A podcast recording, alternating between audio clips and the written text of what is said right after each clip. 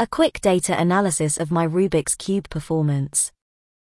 Having some data science fun while learning speed cubing. Today Netflix releases the documentary, The Speed Cubers. So I thought, why not share my Python approach to track my speed cubing performance? What is a Rubik's Cube? This is a cube made of a many little cubes that you can turn and twist in order to put all the layers with the right colors aligned and separated. After scrambling the pieces, the process of solving it can become quite challenging. There are something in the order of 43,252,003,489,856,000 possible combinations of moves. A Medium article by Max Deutsch introducing the Rubik's Cube can be found here. Why to speed cube? As all great philosophical questions in history, the truth, as the Occam's razor advised us centuries ago, must be simple. To speed cube is to engage the mind. That is it. You might have mixed feelings about the cube. You might think it is for kids, or that it is too difficult and only for brilliant loners trapped in basements. None of these classical stereotypical assumptions about the cube is true. The truth is that the cube represents an engaging and dynamic intellectual activity with a clearly defined reward. It has attracted millions of practitioners since its inception decades ago. From no cubing to averaging 30 seconds, the journey. So, around two years ago I could not solve the Rubik's Cube. Those were dark days full of suffering and uncontrollable crying. However, determined to crack the code of complexity and mystery that surrounded this little rainbow-looking cube. I decided to dive deep into the trenches of YouTube tutorials to develop the necessary speed cubing skills to become a master of it. My goal was simple, achieve an average of sub 30 seconds in speed cubing and participate on the Rubik's Cube Nationals in Portugal. Upon the challenge I set to myself, I decided that it would be important to track my performance to have an idea of how I was doing throughout the process. Here, I am going to share how I developed a mini pipeline to analyze my speed cubing performance. Enters data science. First things first. I was not feeling like writing my own graphical user interface for this like I did for a former post for touch typing, that you can find here.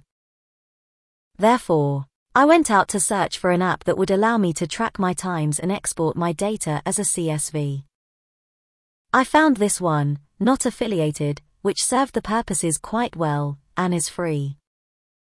This is the basic layout of the website. I enjoyed the minimalistic approach of this resource so I decided that I would give it a try. The basic workflow was to go in the website, create a session, record my times and, at the end of each session, Download the CSV with the corresponding date.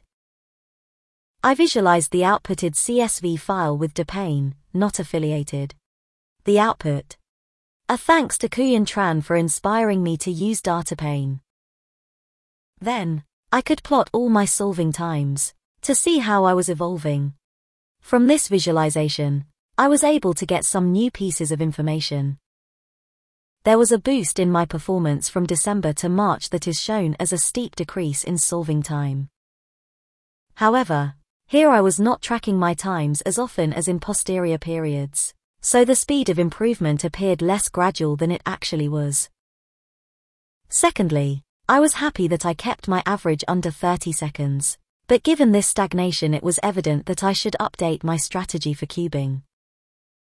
Since the official 3x3 speed cubing competition occurs in sessions of 5 times with best time and worst time removed, I also wanted to understand how consistently I was doing on my same day sessions. For this, I needed to plot my data to show my performance 5 games at a time. I divided each day into groups of 5 and then visualized how I performed across days and across sessions. I used the mean of each session, after removing the best and worst time, to get a proxy of my performance. I was in a downward trend which got derailed a few times. I was able to keep a sub 30 mean quite a few sessions, but my performance was still in the 30 to 35 seconds average. This performance was on trail to my present goal. If I look at Portugal's recent competition Clip Open 2019 from last year, I see that I would rank among the top 40 and would go on to the second round.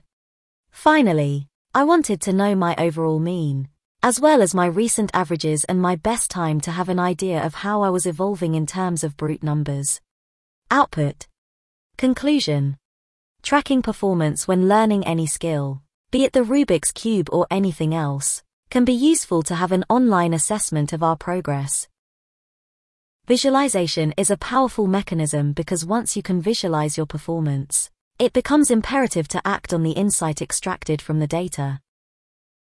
For me, the insight was to focus next on adding an algorithm or two to my cubing mental toolkit to allow me to surpass this apparent lower bound that I reached. The main point to take home is that a bit of simple data science when learning a new skill can be an extremely helpful tool to understand your learning process. That's it for today. If you like this post, connect with me on Twitter or LinkedIn. Thanks and see you next time.